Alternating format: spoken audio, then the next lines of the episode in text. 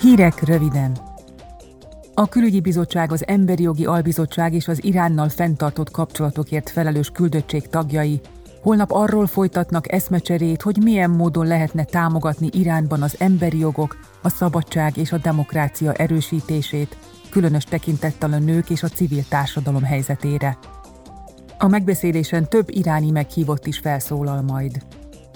Beszámolóikból a képviselők várhatóan képet tudnak majd alkotni arról, hogy milyen nehézségekkel és kilátásokkal számolhat az iráni demokratikus mozgalom. Az Európai Unió jogi úton kívánja biztosítani, hogy a tagállamokon belül követni lehessen a kriptoeszközök mozgását.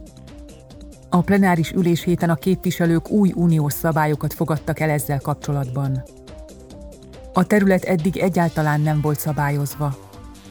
Az egyéb pénzügyi műveletekhez hasonlóan a kriptoátutalások esetében is követelmény lesz, hogy nyomon lehessen követni az eszközök útját és letiltani a gyanús tranzakciókat.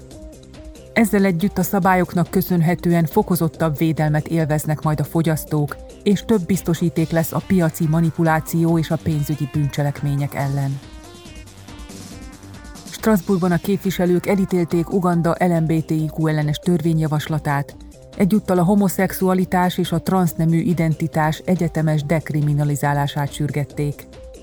Aggályosnak tartják a világban jelenleg tapasztalható alapjogellenes, genderellenes és LMBTIQ ellenes retorikát és mozgalmakat, amelyeket egyes politikai és vallási vezetők szítanak.